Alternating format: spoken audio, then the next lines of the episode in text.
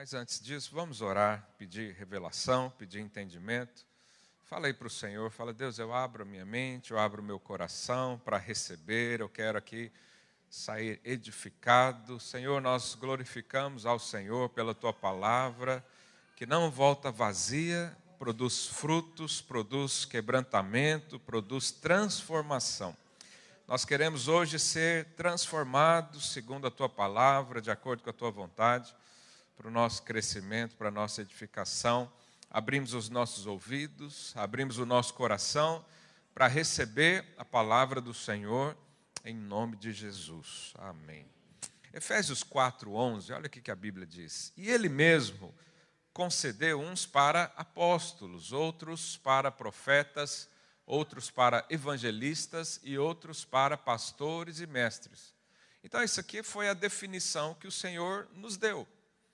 Todos nós, sem exceção, se você está aqui nessa sala, o Senhor te chamou para ter uma participação em uma dessas funções. Isso aqui não é título, ok? O Senhor não definiu aqui títulos. Ele definiu aqui um estilo de vida, uma forma de servir, uma forma de viver. Então todos nós temos isso. Ou você é apóstolo, ou você é profeta, ou você é evangelista, ou pastor, ou mestre. Depois um dia eu posso falar mais sobre isso, mas guarda isso no seu coração. Verso 12. Com vistas ao aperfeiçoamento. Diga, aperfeiçoamento. Então Deus levantou pessoas com conhecimento, com dons espirituais, eh, com experiência dessas que nós citamos no versículo anterior, para nos aperfeiçoar, ou seja, nós crescemos juntos. Aqui a igreja não é edificada só com uma pessoa que está aqui no púlpito a falar. Nós nos edificamos mutuamente, entre nós, nas células, em cada reunião, ao, ao ligar para um irmão, ao conversar, a compartilhar uma experiência. Você está fazendo papel de pastor, papel de evangelista, entre um e o outro. Então, essas pessoas são levantadas para o aperfeiçoamento dos santos, para o desempenho do seu serviço. Ou seja, cada um de nós também fomos chamados para edificar a igreja junto com Cristo, junto com o Espírito Santo e junto com o Pai também. Então, nós precisamos colocar a mão na massa, como diz o ditado, não é? O Senhor não te chamou para ser um cristão para esquentar banco de cadeira. O Senhor chamou você para trabalhar. E alguns pensam que quando você morrer vai descansar, não é? Nós usamos esse nome, a Bíblia também diz, né? Descansar ou dormir na Bíblia significa morrer. Mas eu antes, quando era criança, pensava que os céus, né, era um lugar onde tinha as nuvens e você deita nas nuvens, pega uma harpa e fica tocando o dia todo. Eu não sei se você tem essa visão do céu também, mas o Senhor tem muito trabalho para nós. A diferença é que nós vamos estar com Ele, fazendo tudo com Ele, mas estaremos trabalhando também na eternidade. Quantos creem nisso? Mas o seu trabalho começa hoje. Hoje o Senhor te chamou para edificar junto com Ele. Ele está fazendo a obra. Ele é o líder da igreja, ele é o líder do povo. Né? E, e sempre assim será, mas nós fomos chamados para ser cooperadores, para fazer junto com Ele. Então, o Senhor levantou pessoas, essas pessoas vão ah, edificar-se a si mesmo mutuamente, para que cada um faça o seu trabalho, o seu propósito, o seu chamado, o, o, o que Deus colocou no seu coração. Né? E agora, é, deixa lá o verso 12. É, para o desempenho do seu serviço, para a edificação do corpo de Cristo. Então, o seu serviço tem a ver com edificar o corpo de Cristo. E o que é o corpo de Cristo? Nós. Será que o corpo de Cristo é esse prédio? Não, são as pessoas. Nós somos como pedras que vivem, que diz a palavra. Nós somos pedras vivas. Então somos edificados. Deus te chamou para trabalhar, para edificar igrejas. Quantos creem nisso? E você achava que edificar a igreja é só para os pastores? Não, todos nós estamos incluídos nisso. Mas existe um processo de aperfeiçoamento. Né? Esse é, é, é, o foco que eu quero dar aqui nesse versículo. Ah, no próximo verso, por favor. Até que todos, diga todos, cheguemos à unidade da fé e do pleno conhecimento do Filho de Deus. Então, ou seja, existe um processo de aperfeiçoamento que começou na sua vida desde que Cristo entrou. Desde que Cristo entrou, o Senhor está te dando oportunidades, está colocando você em situações ou em conexões com pessoas que te ajudam a edificar, que te ensinam, que te inspiram, que te discipulam, para que você faça o trabalho que o Senhor te chamou. E além disso, né, você está sendo aperfeiçoado, você está crescendo. Né? E, e, e qual que é o, o plano de Deus com esse aperfeiçoamento? Está escrito aqui. A perfeita varonilidade à medida da estatura da plenitude de Cristo. Ou seja, a vida cristã tem por objetivo que eu e você sejamos perfeitos como Cristo é. Se isso não acontecer nessa vida, na outra vai acontecer com certeza. Mas nós podemos ser perfeitos hoje. É claro que não é uma perfeição humana, natural, mas é uma perfeição é, que é, faz com que nós sejamos a cada dia mais parecidos com Cristo. Eu não sei se você já teve essa experiência, mas às vezes eu converso com algumas pessoas e eu me sinto mais próximo de Cristo quando eu saio da conversa. Parece que eu estou falando ali com Jesus. Parece que os princípios ali falados, a experiência contada, né, a forma como foi feita, nós vimos Cristo. Então é absolutamente normal você ver Cristo nas pessoas, seja nas atitudes, seja na palavra, até num abraço. Como é que o Senhor vai acalentar você? Através de um irmão. Como é que você vai receber um abraço de Deus? Alguém que já recebeu, Deus veio até na terra e te deu um abraço? É, comigo nunca aconteceu. Nem anjo nunca vi também. Mas eu vejo os irmãos aqui, enxergo Cristo em nós. Então, a, é, a vida cristã, o alvo da vida cristã é ser como Cristo, e Cristo é perfeito. E aqui está dizendo que nós vamos é, mutuamente sermos edificados, preparados, treinados, ensinados até que Cristo seja a nossa essência. Eu quero ler outro versículo para eh, exemplificar melhor isso. 2 Timóteo 3, verso 16 e 17. Diz assim: toda escritura é inspirada por Deus e útil para o ensino, diga, ensino. Para a repreensão, diga, repreensão. Para a correção, diga, correção para educação na justiça, diga educação na justiça. Então toda a Bíblia serve para nos ensinar, para nos repreender, para nos corrigir, para nos educar. E quando você lê a Bíblia, você recebe tudo isso. Então a Bíblia está dizendo isso. Mas o verso seguinte: a fim de que todo homem de Deus, quantos homens de Deus nós temos aqui hoje? E mulheres de Deus também. Aqui está falando homem, mas não quer dizer gênero. Está dizendo né, a, a condição. Para que todo homem de Deus seja o quê? Perfeito. A Bíblia está aqui, os ensinamentos estão aqui, os exemplos estão aqui, para que eu e você nos tornemos perfeitos e perfeitamente habilitado para toda boa obra. Diga aí para o seu irmão: você nasceu para ser perfeito.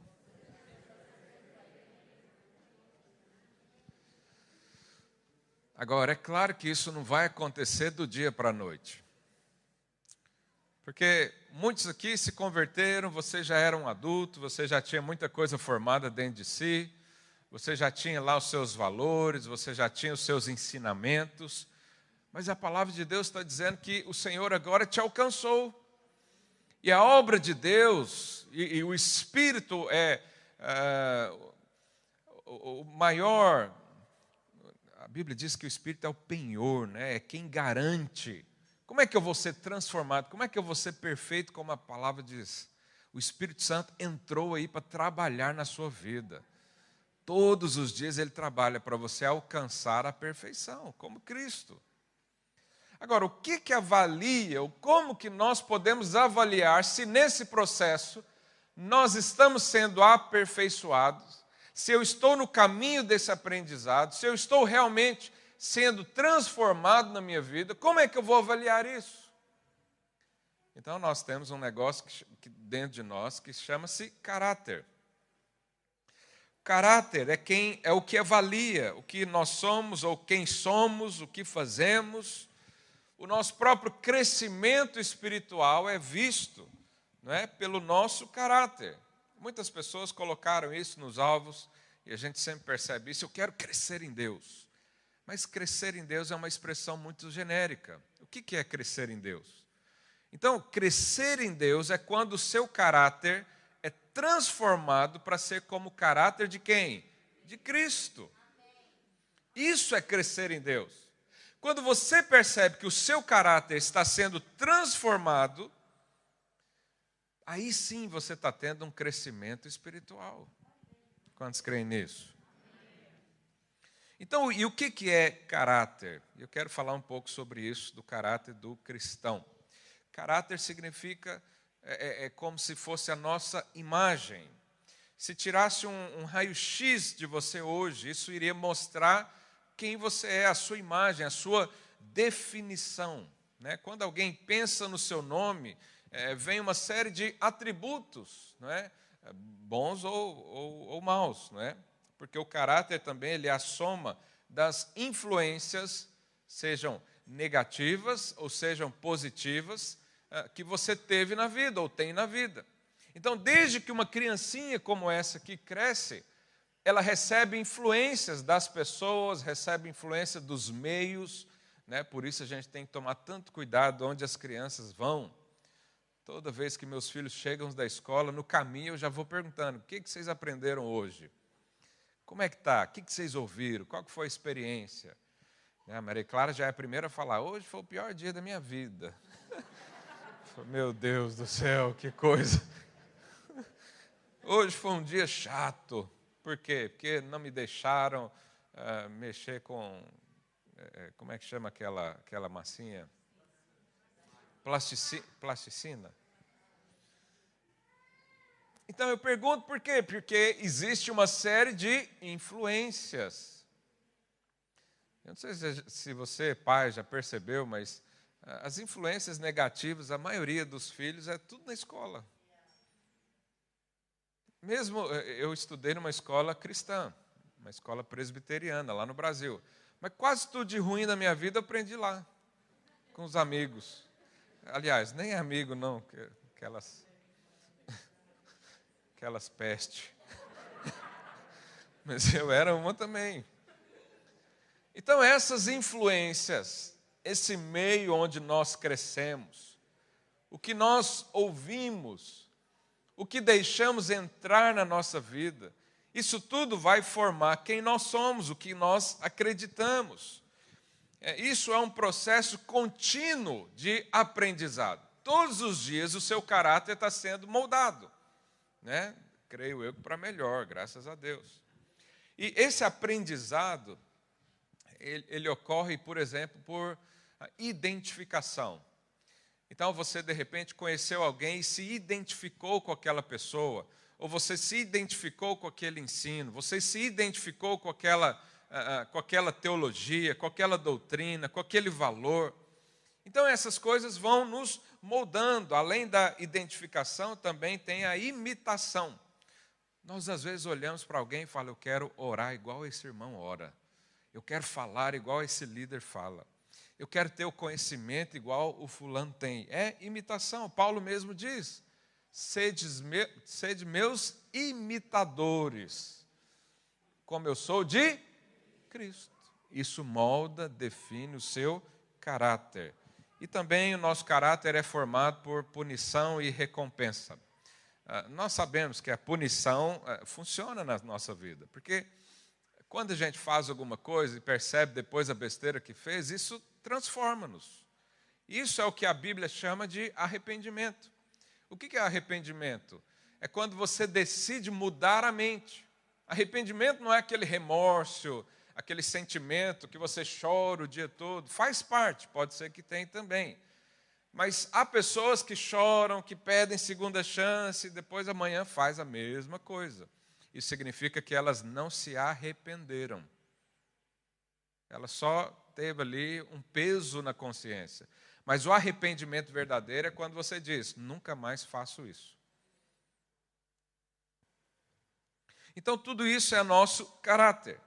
E como é que eu sei que eu estou, então, eh, crescendo em Deus? É se eu percebo que esse caráter, que essa soma das influências que, que eu tive na vida até então, me aproximam dos caminhos do Senhor. Porque se nós estamos a cada vez, a cada passo, nos aproximando da, da estatura do varão perfeito, como a palavra de Deus diz, então significa que o processo na minha vida está fluindo.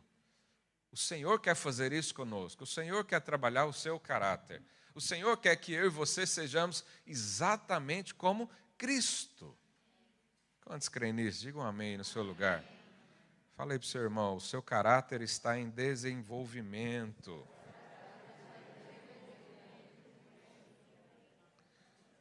Então, para ser um pouco mais claro, nós percebemos o nosso caráter pelo menos de três formas. A primeira delas é a forma de pensar. Porque a forma de pensar define os seus valores. A forma de pensar define né, o que você acredita, o que você quer para você mesmo.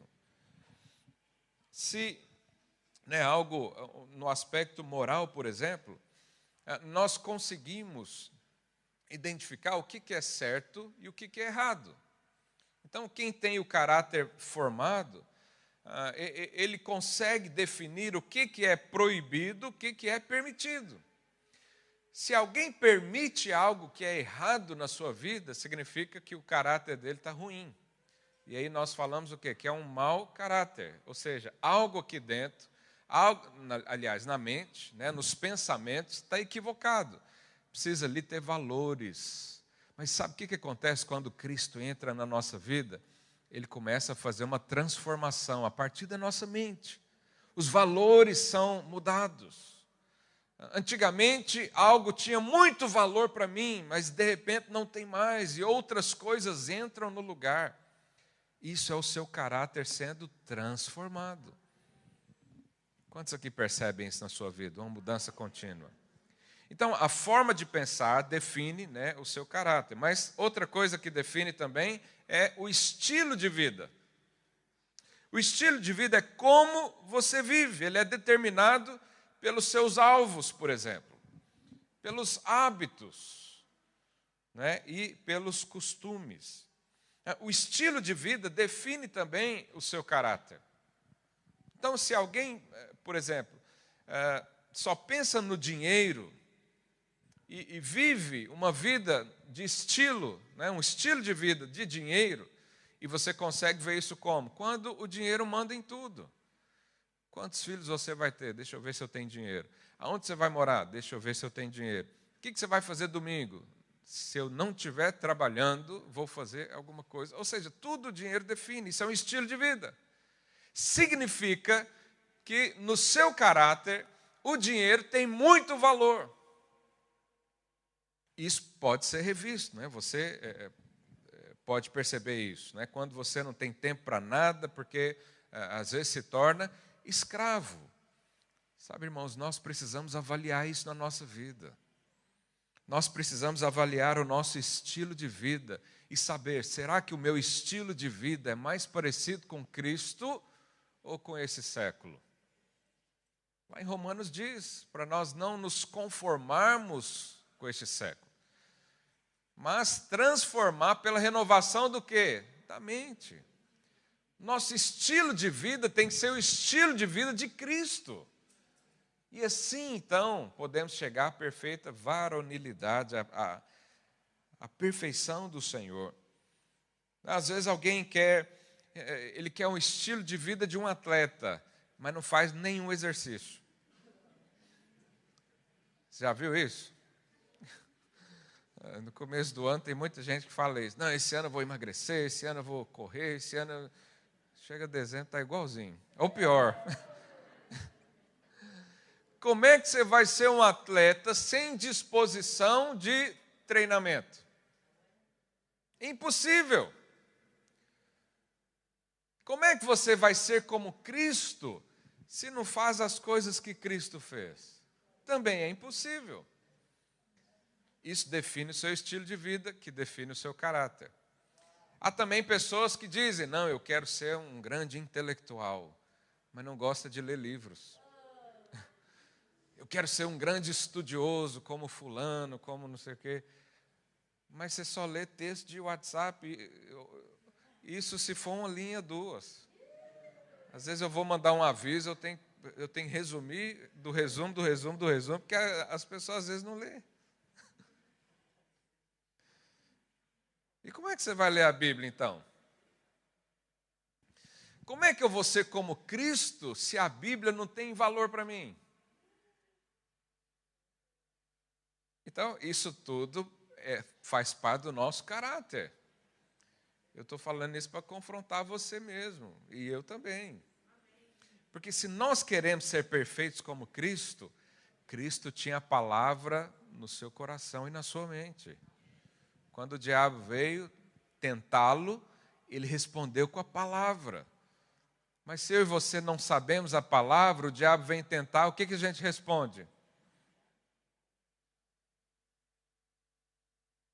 Então, isso vai definir né, o nosso caráter. Nós precisamos procurar um estilo de vida de Cristo. Falei para o seu vizinho: você tem que viver como Cristo viveu. Então, a forma de pensar define né, o nosso caráter, o estilo de vida define o nosso caráter, mas há uma terceira coisa que é a conduta. A conduta é tudo aquilo que fazemos, falamos, sentimos, esperamos, desejamos. A conduta é o que a gente faz, é o que mostra. Então, às vezes, a gente avalia a conduta de alguém e diz: Isso aqui está longe de ser o caráter de Cristo, precisa ser melhorado. Por isso a Bíblia diz, e nós lemos agora há pouco, que ela é apta para nos repreender, para nos ensinar. E eu glorifico a Deus porque tem pessoas na minha vida que me corrigem que ligam para mim e falam: olha, isso aí que você está fazendo, é, é, isso não é bom, por quê? Porque isso mexe no meu caráter, é, é conduta, alguém está vendo, alguém está me observando. Deus colocou pessoas, lembra, os, os apóstolos, os pastores, os mestres, os evangelistas, os profetas, para nos aperfeiçoar. E esse, aperfeiçoamento inclui também o que? Correção de rota. Às vezes você está indo para um lado, você tem que erguer as mãos para os céus para ter alguém ali para corrigir você e, e, ser honesto o suficiente para falar, irmão, você está fazendo uma conduta aí que não é do Senhor. Você está andando por um caminho que eu já vi onde é que vai dar esse caminho. Pessoas mais experientes né, do que nós, que podem nos ajudar nisso. É, 1 Pedro 1, 15. Olha o que, que diz. Pelo contrário, segundo é santo aquele que vos chamou, tornai-vos também vós mesmos em todo o vosso procedimento. Uma coisa é verdadeira, o Senhor já nos santificou. Jesus disse que o nosso espírito está pronto. Nós somos corpo, alma e espírito. Nós ensinamos isso no, no, no curso de maturidade no espírito. Aliás, estamos terminando uma turma agora, daqui a uns dias vamos fazer a nossa formatura, aleluia. Então, o nosso espírito, ele é santo, ele é íntegro, ele tem a mesma natureza de Deus. Mas a nossa alma ainda tem muita bagagem do velho homem. E aí, por isso, aqui Pedro diz: da mesma forma que Cristo foi santo, ele é santo, seja também. E a graça de Deus nos possibilitou isso. a dizermos não para o pecado, a avaliarmos a nossa conduta, a dar mais sensibilidade ao espírito. Porque às vezes, quando você está num procedimento, e aqui está falando de conduta, uh, o Espírito Santo incomoda você e diz: Isso não é bom para você, não, isso aqui é bom para você. Nós precisamos deixar essa sensibilidade crescer na nossa vida, para que eu e você possamos ouvir o Espírito, sentir o Espírito, perceber o trabalhar do Espírito, para que possamos ser perfeitos como Jesus. Quantos creem nisso? Então, quero dizer para você hoje: não aceite nada menos do que o caráter de Cristo na sua vida. Você não tem que ser como o mundo diz, você não tem que ser como a escola diz, como as universidades diz, mas como Deus, o Pai, assim diz. Antigamente era mais difícil, no tempo da lei. No tempo da lei, os irmãos sabem, a lei foi dada com um objetivo duplo. Primeiro, era mostrar que há uma separação entre Deus e homem. Porque só Deus pode é, permanecer na lei ou viver conforme a lei o tempo todo, a lei é perfeita. Mas a lei também nos serve para mostrar que nós somos pecadores, que nós temos debilidades, que nós temos fragilidades, que nós erramos. Então a lei serve para isso. Então, antigamente, as pessoas olhavam para a lei, que era a perfeição, porque a Bíblia diz que a lei é perfeita, mas não conseguiam viver daquela forma. Mas Cristo veio, a lei perfeita veio na forma um homem. A imagem e a semelhança, a imagem exata de Deus, veio agora habitar entre nós, para nós percebermos isso. Para nós sabermos que sim, é possível viver uma vida cristã íntegra aqui nessa terra. Sim, é possível viver na santidade aqui, uh, dizendo não para aquelas coisas que são do velho homem? Sim, porque Jesus viveu. E além de termos agora Cristo, a referência, nós também temos o próprio Espírito. E isso facilita tudo. Então, para nós vivermos esse caráter de Cristo, nós já temos o exemplo, que é Jesus. Nós precisamos nos alimentar dele todos os dias nós precisamos saber quais são os valores dele, nós precisamos saber como ele pensa, precisamos saber qual é o estilo de vida de Jesus, qual é a conduta de Jesus. Isso tudo nos fortalece a ser como ele, mas também precisamos ter a confiança de que o Espírito Santo trabalha em nós e que não é uma força humana, é uma questão de crença, de fé. Se você crê todos os dias que você nasceu para ser como Cristo, isso vai acontecer na sua vida. Através do Espírito, é claro. E, e, qual que é o problema aí? O problema é a nossa natureza caída, o nosso corpo, a nossa mente, que não quer esse trabalhar no Espírito. A nossa carne, as nossas vontades da alma, por exemplo, elas são contra o caráter de Cristo porque elas querem coisas desse mundo. O seu espírito quer fazer alguma coisa, mas a sua carne segura. Quantas vezes você já teve vontade de orar, mas a sua carne diz: Mas está tão frio aí fora, fica aqui mesmo. Às vezes você está me assistindo aí porque o seu espírito queria vir, mas a sua carne falou: Está muito frio, vou, vou pegar o transporte. Então nós temos um inimigo interno. Nós temos, aliás, um aliado do inimigo. O aliado do diabo é a sua carne. E a carne aqui, eu não estou falando necessariamente do pecado, mas da sua alma também. Se tem coisas aí, vestígios, se tem influências é, deste mundo, desse século, na minha vida e na sua vida, isso vai com certeza atrapalhar o processo de aperfeiçoamento. Porque Deus está te chamando, às vezes, para quebrantar o seu coração. E a sua alma chega e fala: Não, não aceita isso não. Não aceita ninguém falar isso para você. Aceita, isso aí é manipulação, isso aí é não sei o quê. Mas quem fala isso para você? A sua alma. Aliada do inimigo. Às vezes é o inimigo usando a sua própria alma. É, eu não estou falando isso para você ficar neurótico no sentido de ficar identificando o que, que é. Não, eu só quero saber, eu só quero que você saiba que o seu espírito está o tempo todo querendo levar você ao aperfeiçoamento. E se você der espaço para ele, fortalecer a ele e negar as vontades da carne, esse aperfeiçoamento vai ser muito mais rápido na sua vida. Porque como que isso acontece? 2 Coríntios 3,18. Olha o que, Paulo diz. 2 Coríntios 3,18. E todos nós, ou seja, ele incluiu a si mesmo, todos nós, sem exceção, com o rosto desvendado, contemplando, diga contemplando. O que é contemplar? Admirar, olhar fixamente, olhar todos os dias e continuar olhando. Por isso nós temos que falar de Jesus todos os dias, para que os nossos olhos nunca saiam dessa vontade de ser como Ele é. Então nós contemplando como por espelho, a glória do Senhor.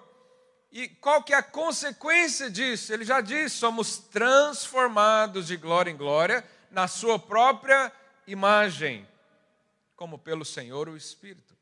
Agora, o que é contemplar o Senhor como por espelho? É colocá-lo na sua frente. Há muita gente que vai para o espelho e ele quer achar em si mesmo as coisas boas, mas não é isso que a Bíblia fala. Coloca Jesus na sua frente. E aí contempla isso, adora isso. Se encha disso, fale disso todos os dias. Leia isso todos os dias. E o resultado vai ser uma transformação completa de glória em glória a cada dia. A cada dia mais parecido com Cristo. A cada dia estou mais próximo à, à conduta dele, ao estilo de vida dele, à forma como ele vive. E o Espírito Santo nos, uh, nos ajuda nisso. Ele traz luz aonde precisa ser trabalhado. Eventualmente você está orando, você está num culto assim, e o Espírito Santo acende uma luz na sua vida. Significa que essa área que veio agora à tona na sua mente ou, ou no seu coração precisa ter Jesus por espelho. Então, às vezes, você está com um problema no casamento. E o Senhor Jesus acende a luz e fala: está aqui Cristo. Cristo é o modelo para o marido. Cristo também é um modelo para a esposa. Cristo é perfeito, Ele pode te ensinar em tudo, Ele pode te ensinar como você cria seus filhos, Ele pode ensinar como você empreende a sua vida, Ele pode ensinar como você se relaciona com as pessoas, Ele pode ensinar quais são os melhores pensamentos que existem nesse mundo para mim e para você. Ele te dá o desejo, ele te dá a realização, ele te dá os dons espirituais, tudo isso está em Jesus. Está em Jesus. Agora, basta que eu e você contemplemos a isso. Nós precisamos desejar ser como Ele. E a luz confronta as trevas que existe dentro de nós. Todo mundo aqui tem um pouco de treva aí dentro, por causa da natureza caída. E o Espírito Santo está aqui para iluminar a sua vida.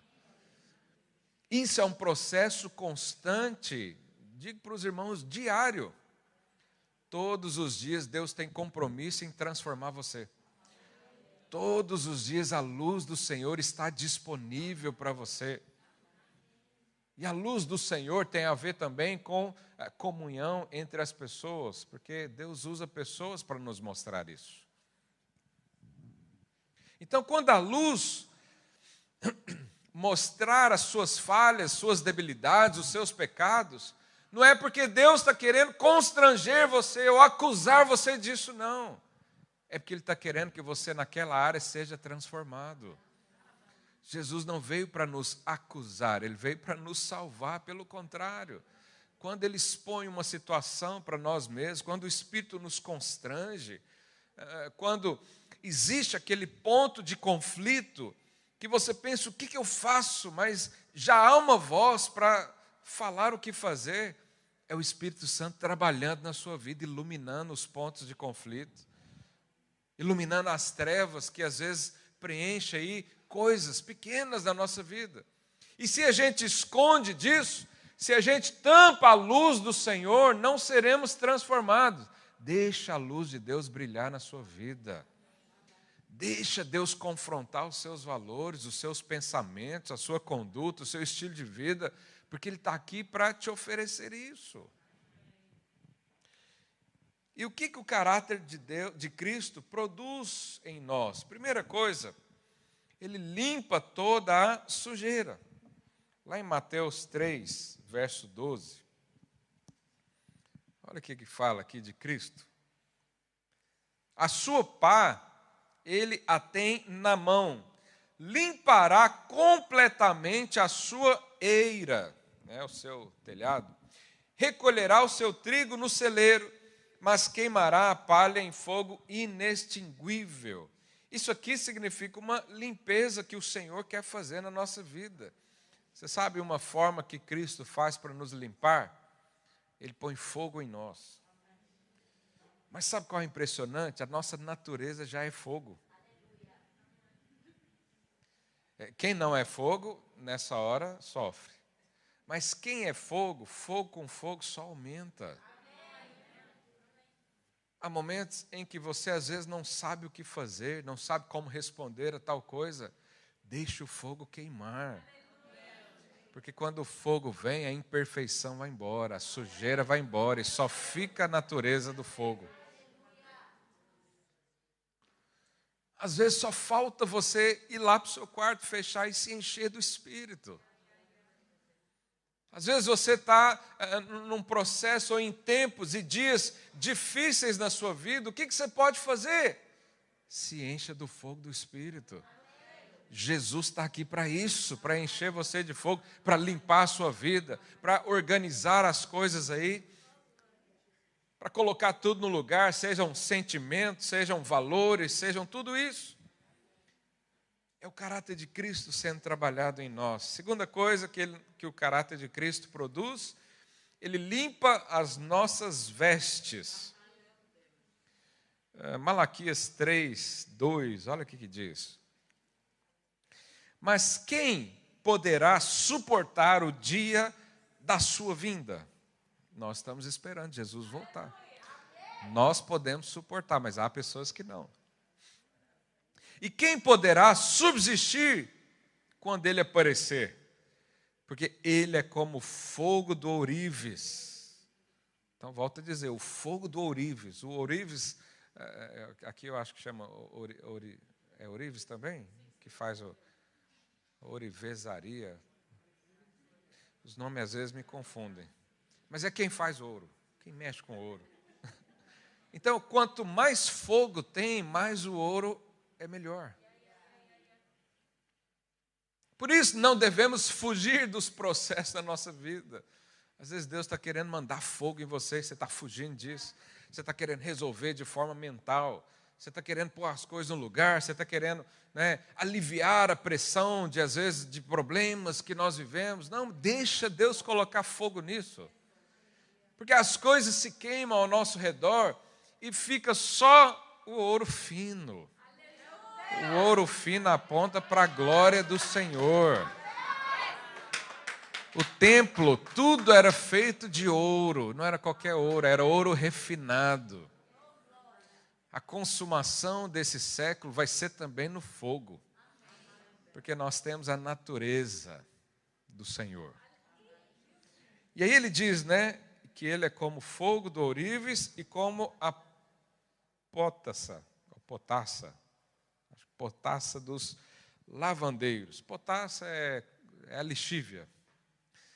Ele limpa. Ele dá. Aleluia, obrigado que as irmãs aqui me inspiram também. Pode continuar, não para não. Antigamente existiam os pisoeiros, é, que eram aquelas pessoas que é, limpavam a lã, o tecido. Né? Você sabe que o tecido é, vem ou do animal ou do algodão, e, mas ele precisa ser é, limpo. E isso é um processo que é, esses artesãos manualmente faziam, eles lavavam o pano e depois pegavam um, um, uma coisa parecida com isso aqui, maior, e batiam no pano para tirar as, as, as coisas que são uh, sujas. E você sabe, às vezes parece que a nossa vida acontece isso também. O Espírito Santo vem te aproximando com uma vara daquele tamanho. E você diz: Oh meu Deus, o que, que eu fiz? E aí acontecem coisas na sua vida que você sente a pressão, você sente que tem ali alguma coisa acontecendo. Mas Deus não disciplina você para sofrimento. A disciplina de Deus é sempre para purificação. E é sempre feita com base no amor. Deus nunca vai disciplinar você com raiva. Você sabe, esse é o meu maior medo na, na, disciplina que eu tenho com os meus filhos. O maior medo é eu fazer isso com raiva, com ódio, porque é, eu senti alguma coisa, porque eu não sei o quê. Deus não, não é assim. Ele é perfeito. Ele te corrige de uma forma que você vai sentir que algo está acontecendo. Pode ser até um desconforto, mas a impureza vai embora a sujeira vai embora, as influências vão embora, o mau caráter vai embora. E fica só um pano limpo. Porque ele é a potassa dos lavandeiros, ele é a lixívia da sua alma. E depois que ele passar, vai ficar tudo branco, como, como a neve, né? como o Senhor. Eu glorifico tanto a Deus por isso. Mas outra coisa que o caráter de Cristo produz em nós é frutos. Lá em João 15, a Bíblia diz que Deus é o agricultor. E nós estamos ligados a Cristo. Como Ele é a videira, nós somos os ramos. E o agricultor vem, qual que é o objetivo do agricultor para com aquela árvore? É que ela dê fruto. E, eventualmente, o que, que ele tem que fazer numa árvore para que ela dê mais fruto ainda? A poda. Ele retira uh, os galhos secos. Ele retira coisas que não servem mais na sua vida. O que, que é a poda? A poda é, às vezes, quando uma porta se fecha na sua vida. E você não sabe, você não entende, ou às vezes você não percebeu ali naquele momento. Mas se você crê no amor de Deus e crê que é um filho amado, quando vem a poda, você continua em paz, porque você sabe, essa porta fechou porque Cristo tem outra para mim. Esse lugar aqui deu problema porque Cristo tem um melhor para mim. Esse processo aqui parou porque com certeza o Senhor já está se preocupando com outra coisa melhor para mim. Esse relacionamento aqui não deu certo porque o Senhor vai levantar alguém melhor. E são as podas que o Senhor faz na nossa vida. Às vezes Deus tira você abruptamente de um ambiente. Isso também é uma poda. Para que você cresça e dê frutos. Para que nada sugue isso de você. Depois, nós temos também um crescimento espiritual. Lá em Isaías 54, a palavra diz para nós alargarmos a nossa tenda.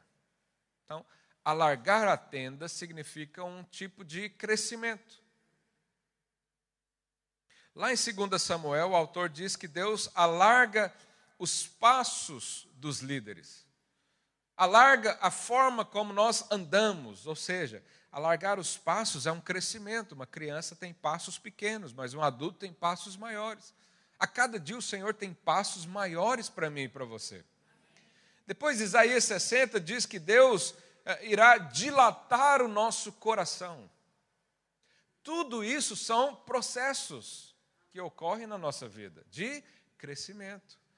Diga aí para o seu vizinho: Deus está preocupado com o seu crescimento. Então, o crescimento espiritual, nós podemos perceber em várias situações. Por exemplo, quando a nossa visão é alargada. Você tinha uma visão que era muito limitada né, ao, ao caráter que você foi influenciado, mas de repente o Senhor entrou na sua vida e a sua visão ampliou. Agora você não vê mais a vida como era antes. Agora você olha para os relacionamentos com uma outra visão. Você olha para a igreja com uma outra visão. Você olha para os seus líderes com uma outra visão. Você olha para a sua família com uma outra visão. Você olha para a sua vida financeira com outra visão. O Senhor quer alargar a sua visão nesses dias. Os seus olhos vão ver grandezas de Deus, vão ver maravilhas do Senhor. A sua visão em todas as áreas ela vai ser expandida, porque o caráter de Cristo em transformação conosco promove isso. A nossa visão aumenta. Deus também corrige a nossa visão. Às vezes nós estamos vendo uma coisa e Deus fala: não é assim, deixa eu te ensinar de uma outra forma. Mas além de visão, os nossos passos também crescerão, o caminho. Deus quer te dar mais velocidade num passo maior, mas também quer alinhar a sua direção. Além disso, o Senhor quer ampliar o seu coração. É fato de que quando nós nos convertemos, o nosso coração fica maior. Quando nós recebemos do Espírito e somos cheios do Espírito, o nosso coração fica maior. Cabe mais coisas aí, cabe mais pessoas aí. De repente você está numa situação e, e, tem um desejo de liderar uma célula, por exemplo, e fala: será que esse desejo é de Deus? Bom, do diabo que não é. o diabo não põe desejo no seu coração de cuidar de ninguém. Pelo contrário, o diabo quer que você se esfrie. Mas quando você, o caráter de Cristo entra na sua vida e você dá espaço, seu coração aumenta. Você quer abraçar mais as pessoas, você quer servir mais as pessoas.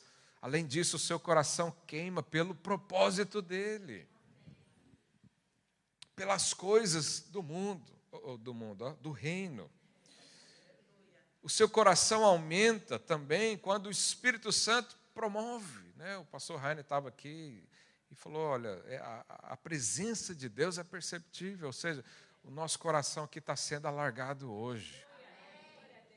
Mas além dos corações serem alargados, as nossas fronteiras também são expandidas. Fronteira fala de ganhar espaço, de crescimento uh, verdadeiro que os seus olhos veem. Talvez você está lá no seu negócio e o caráter de Cristo faz com que as suas fronteiras aumentam. Seus clientes aumentam, a sua estrutura aumenta, a sua casa aumenta. Isso tudo acontece quando assimilamos o caráter de Cristo. Mas outra coisa também que acontece para o nosso crescimento espiritual é a nossa força. Sabe, eu e você, às vezes, temos que nos levantar e falar: chega, basta de uma vida fraca, basta de uma vida inconstante, basta de parecer que a gente está no mar e uma onda vem, depois vem a outra, depois vem a outra. Deus te chamou para andar sobre as águas. E quando você está no processo de aperfeiçoamento do caráter de Cristo, é, é como você. É como se você estivesse dentro de um barco. Quando você está num barco no mar, você sente a onda, mas ela não cai em cima de você. Você está aqui, você vê o movimento, você fala: Ó, oh, tem alguém querendo me jogar para cima, agora tem alguém querendo me puxar, mas eu estou seguro nos braços do meu Cristo. O meu redentor cuida de mim, não importa que tamanho a onda, eu estou dentro dele, eu estou nele, eu sou achado nele. Essa é a nossa força. Sabe, chega de uma vida eh, de, de, de pecados, onde a sua vontade fala mais do que a sua própria consciência, ou seu espírito. Coloca um basta isso na sua vida. O pecado não pode mais dominar você. Só acontece porque você permite, então não permita. Ponto. Você tem o Espírito Santo aí dentro.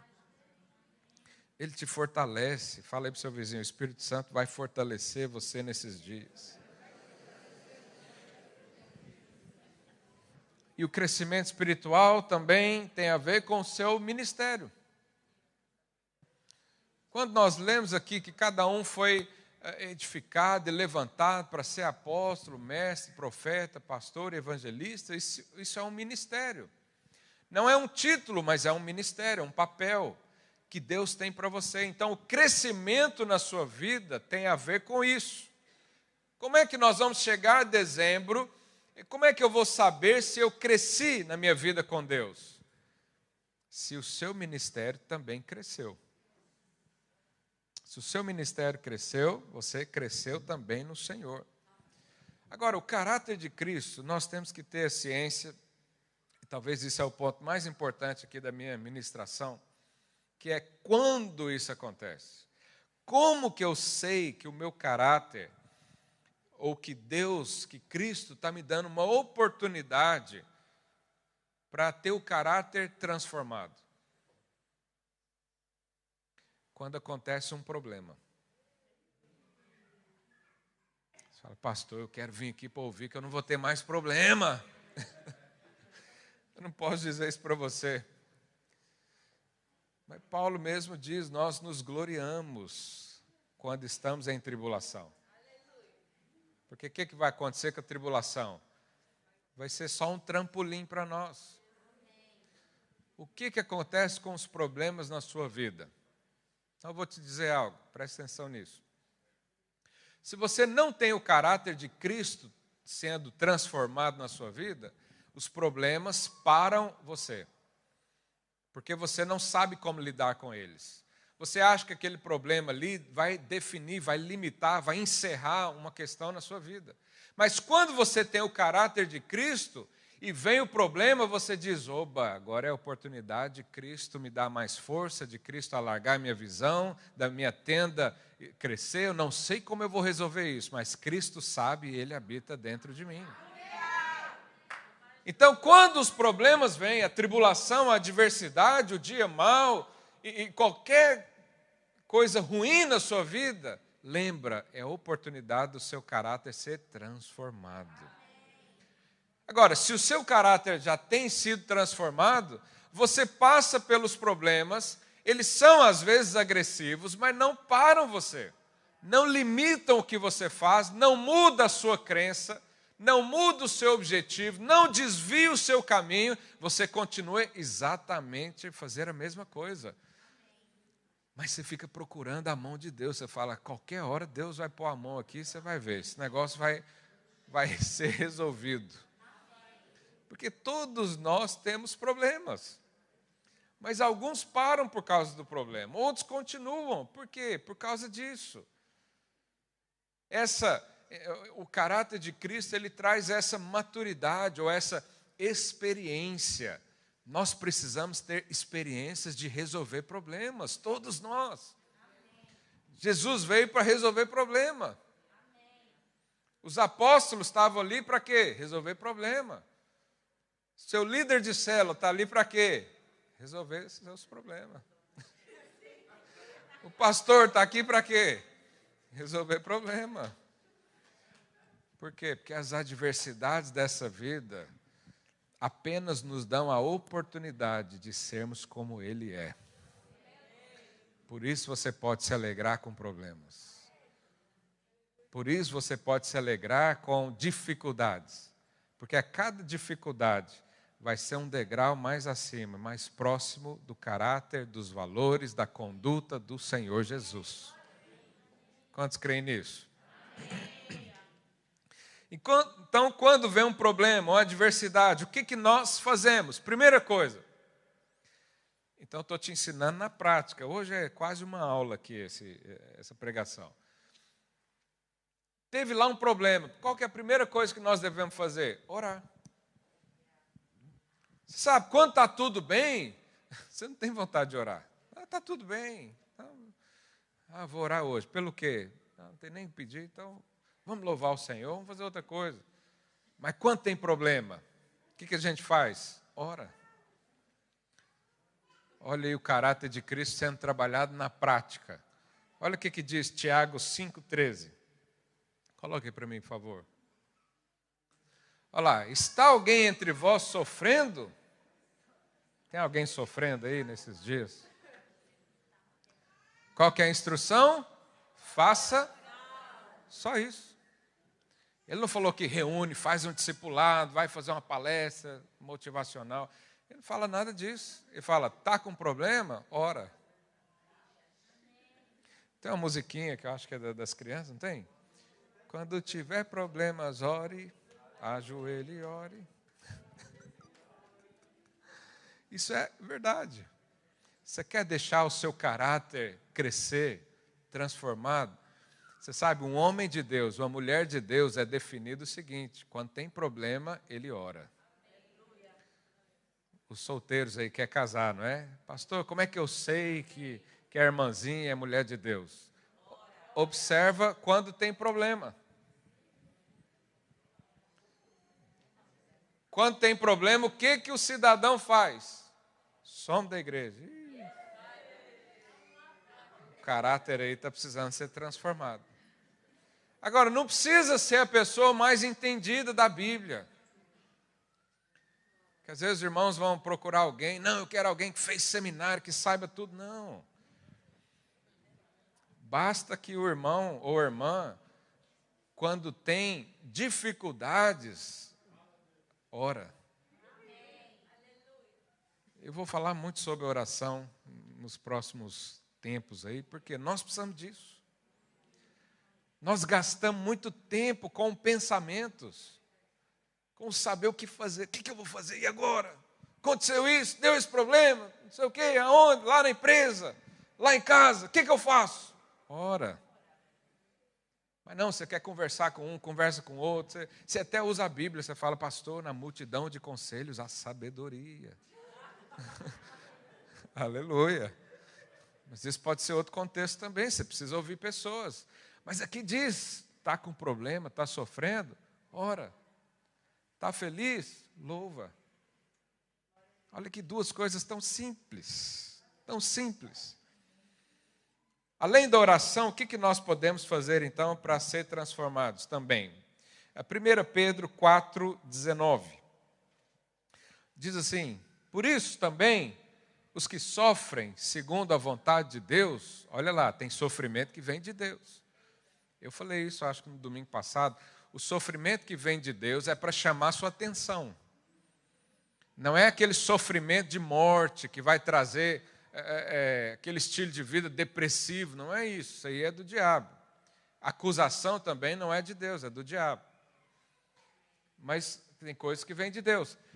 Encomendem a sua alma ao fiel Criador. Encomendem significa entregue.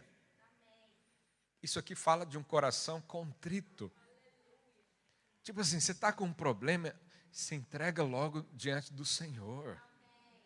Há pessoas que ficam segurando, né? Você quer. Eh, Deus fala para fazer alguma coisa, fica lá segurando. Deus fala, vem até mim, deixa eu mover na sua vida. A pessoa fica lá. É, é, tem gente que acha que é muito simples resolver um problema só com oração ou contrição. Ou só entregar para Deus. Ah, pastor, então quer dizer que eu vou só entregar para Deus e mais nada? Isso é muita coisa. Mas o seu caráter, às vezes, está formatado para você resolver tudo. Essa não é a vida cristã. A vida cristã começa quando eu e você aprendemos a receber. Receber do Senhor. Então fala aí para o seu irmão, entrega para o Senhor esse problema.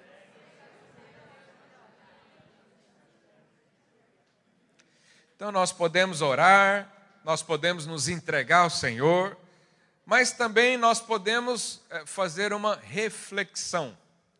Então, quando há um problema na nossa vida, nós podemos parar e pensar, mas não é pensar em qualquer coisa. Olha o que a Bíblia diz aqui. Uh, Hebreus 12, 3. Considerai, pois, atentamente aquele que suportou tamanha oposição dos pecadores contra si mesmo, para que não vos fadigueis, desmaiando em vossa alma. O que é considerar atentamente? Medita na cruz. Pensa na cruz.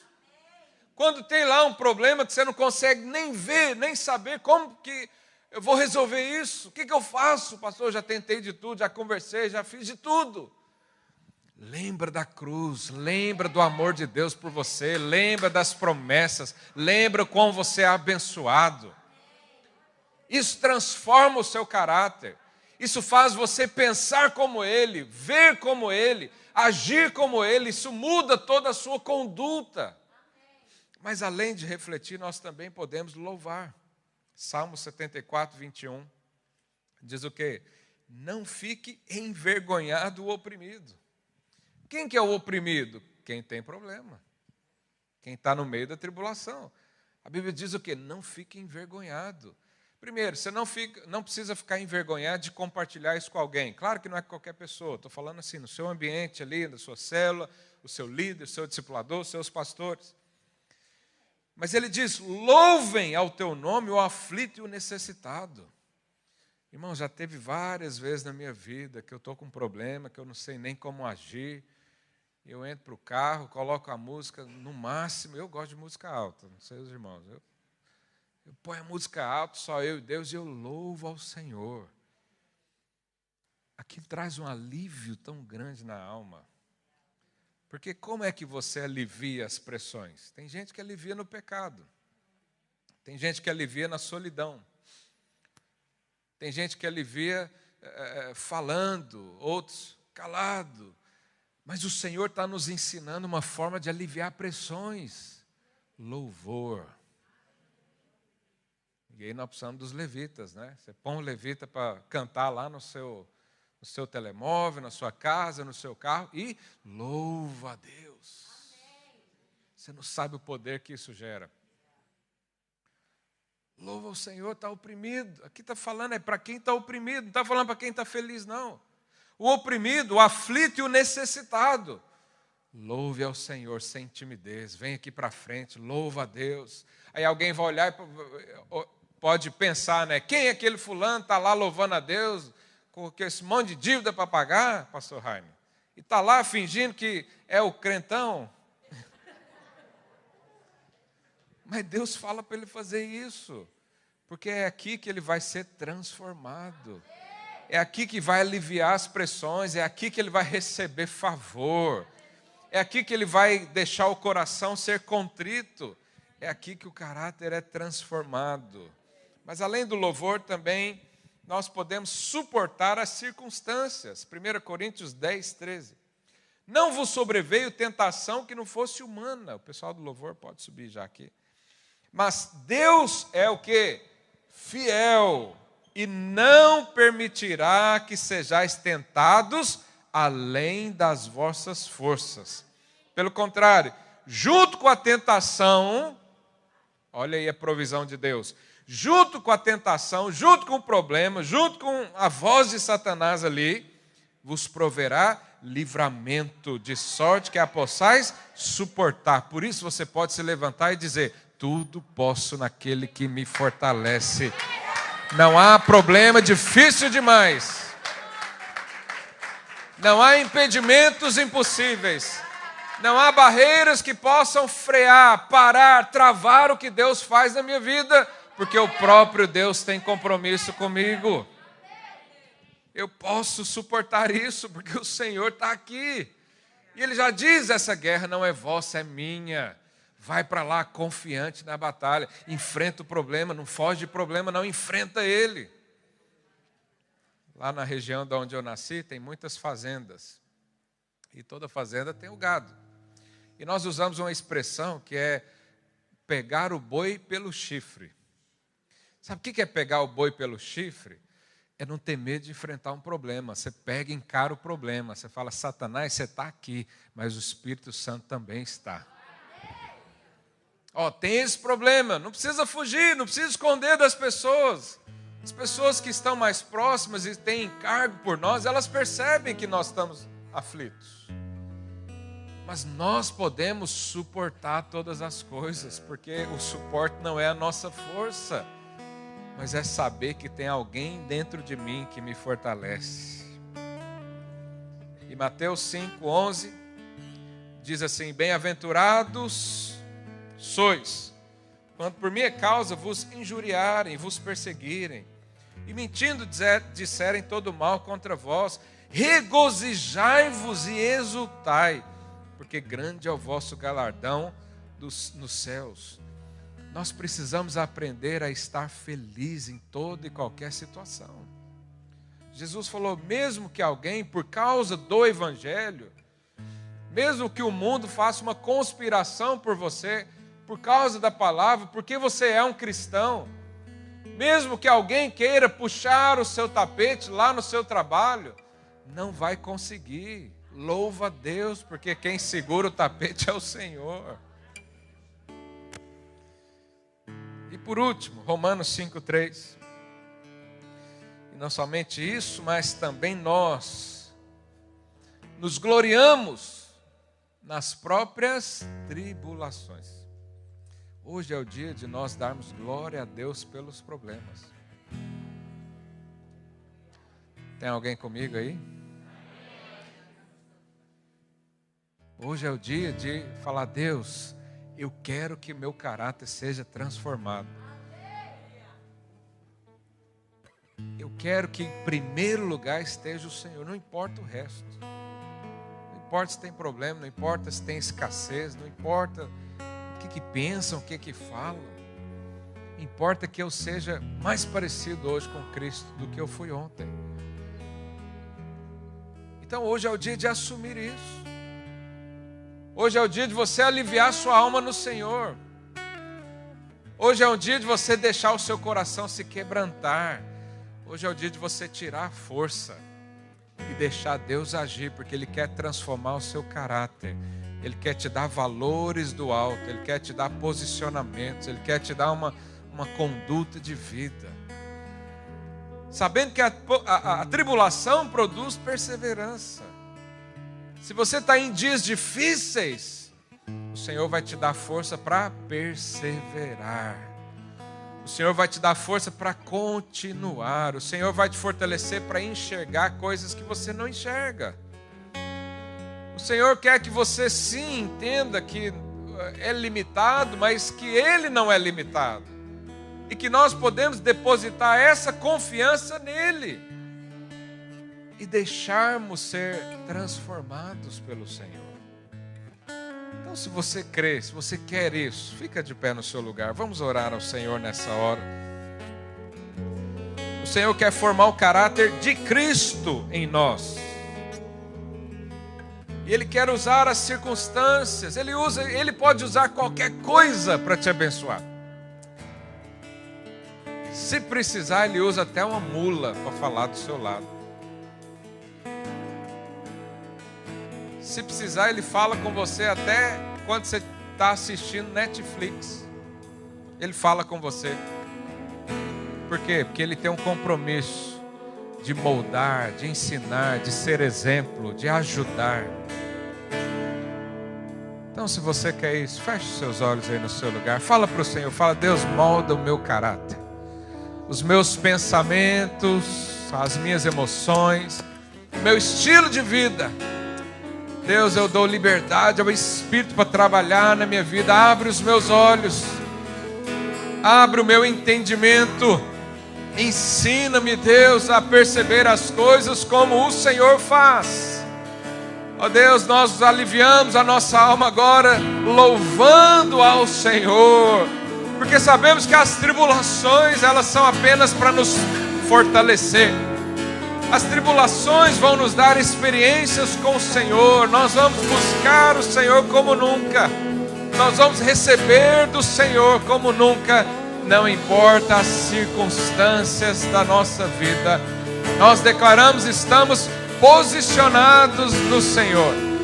Faz em nós o teu querer. Fala para o Senhor. Fala, Deus, faz o teu querer na minha vida, na minha casa, na minha família, no meu ministério na minha forma de pensar.